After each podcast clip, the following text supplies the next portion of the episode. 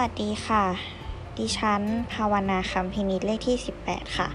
นี้จะมาอธิบายเรื่องหลักเกณฑ์การตั้งราคาสินค้านะคะ ก็จะมีอยู่ที่ 4 ชนิดด้วยกันค่ะ ก็คือมี 1 น้ำหอม 2 เบเกอรี่ 3 ทุเรียน 4 รถยนต์ค่ะ ก็ชิ้นแรกนะคะ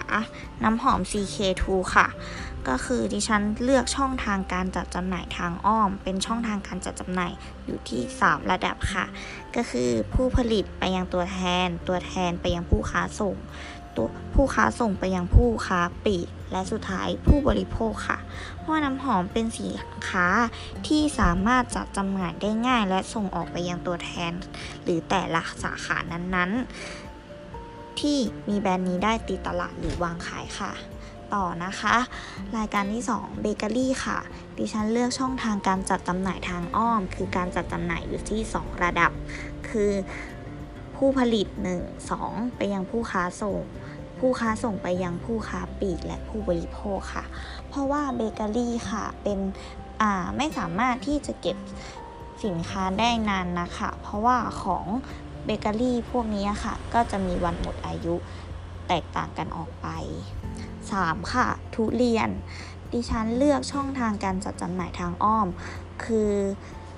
การจัดจำหน่ายอยู่ที่ 1 ระดับค่ะ ก็คือผู้ผลิต ผู้ค้าปลีกและผู้บริโภค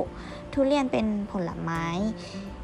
อ่าจริงอยู่ค่ะทุเรียนเป็นผลไม้ที่อยู่ตามไร่ซึ่งถ้าเกิดเราไม่ได้เป็นตัวแทนหรือว่าไม่ได้ซื้อ พื่อที่จะมาวางขาย ถ้าเกิดเราไปซื้อน้อยอะค่ะ ราคาก็ยังแพงมากอยู่ ก็สามารถจะซื้อได้กับตัวแทน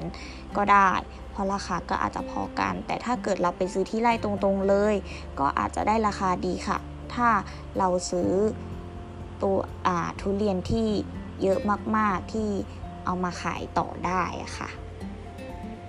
4. นะคะรถยนต์ค่ะดิฉันเลือกช่องทางการจัดจำหน่ายทางตรง ซึ่งรถยนต์ก็คืออ่าเริ่มก็คือเรา